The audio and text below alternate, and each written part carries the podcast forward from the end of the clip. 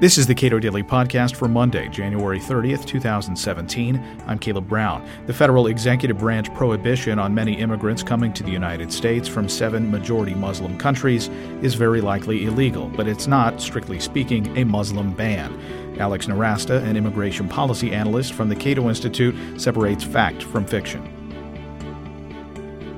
Several hashtags have emerged uh, on Twitter uh, and elsewhere characterizing the president's executive order on immigration as a Muslim ban. How fair is that? It is unfair. These seven countries are only seven out of the, uh, I believe it's about 60 that have a majority Muslim uh, population. There are also seven countries that don't send that many immigrants to the United States to begin with. So about 50,000 green cards a year, equal to about 5% of the total. And in terms of total visitors to the country, uh, these countries account, uh, account for about 0.1%. All right. So how fair is it then to say that these seven countries that have been singled out are countries in which uh, the president has uh, no business interests totally unfair. These seven countries are put together in a list of uh, state sponsors of terrorism, as well as a list of countries of concern by the Department of Homeland Security, and singled out in a 2016 law that put more security on visa waiver program uh, recipients. So that's not true either. All right. So, with respect to the list that was selected, these uh, seven countries, uh, I think most notable Iran, but um, the, uh, the argument is made well, he selected these countries. How fair is that? That's not fair. He selected these countries. Uh, he didn't select these countries, but they cite a, a portion of the law uh, that has a list of these countries that were combined. Now, it's in, a relevant list. It's a relevant list. It's probably uh, an important list.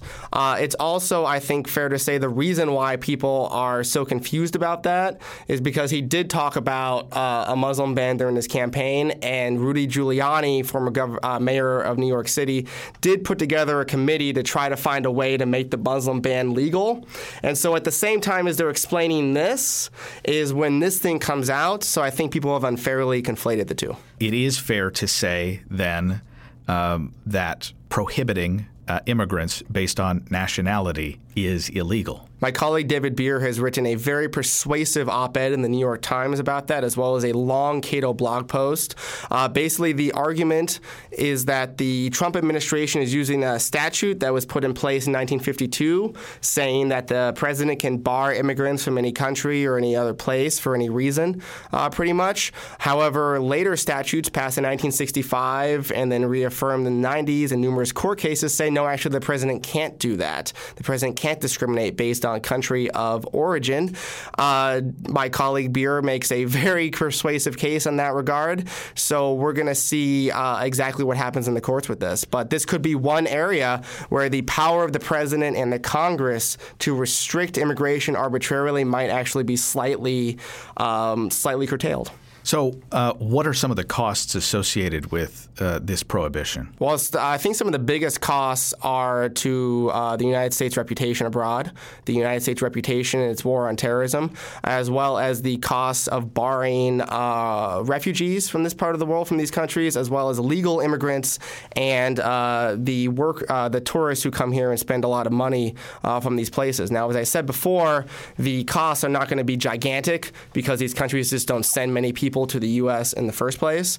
But the long term cost, especially of a lot of uh, Iranians, who are high skilled people who are coming here for work. Uh, that could add up over time. And if this ban is carried out for a very long period of time, I think our reputation that part of the world will be very damaged. Um, but the real important thing is not just the costs of it, but what are the benefits? And the benefits uh, apparently are very small. Uh, from 1975 to the end of 2015, there have been zero Americans killed in a domestic terrorist attack committed by f- nationals from any of these countries. Zero. So while the cost may not be gigantic, the benefits are near zero. Is it reasonable to argue that that is not a relevant statistic because many of these countries are, with the exception of Iran, many of these countries are recently recipients of U.S. intervention? While several of these countries have had terrorist problems for a very long time, uh, Libya has been a harbor of state terrorism for decades, uh, going back to Muammar Gaddafi. Iran has. Uh, Iraq, even during Saddam Hussein's time, offered asylum to numerous Palestinian as well as other uh, terrorists. Terrorists have been in Somalia since the early 90s. We all saw that movie Black Hawk Down uh, that mentioned that. Sudan harbored uh, Osama bin Laden for a period of time back in the 1990s, prompting a U.S. bombing. Syria has also done the same, and Yemen has been a hotbed of unrest for decades, going back to the 1970s. So these countries' problems are not new.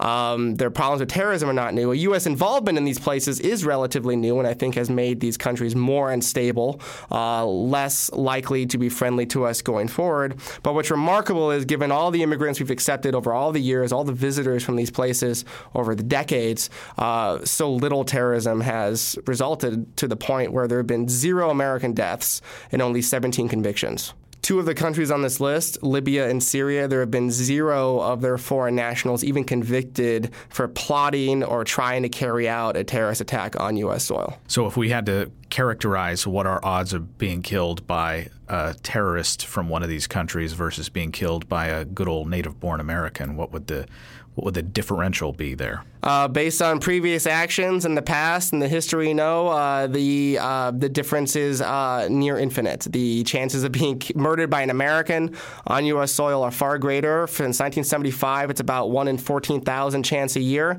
Your chance of being killed by a foreign-born terrorist, however, on U.S. soil in a terrorist attack is one in 3.6 million a year. And if you narrow it down to a refugee on U.S. soil, the chance is one in 3.64 billion a year. Alex Nowrasteh is an immigration policy analyst at the Cato Institute. Subscribe to and rate this podcast at iTunes and Google Play, and follow us on Twitter at Cato Podcast.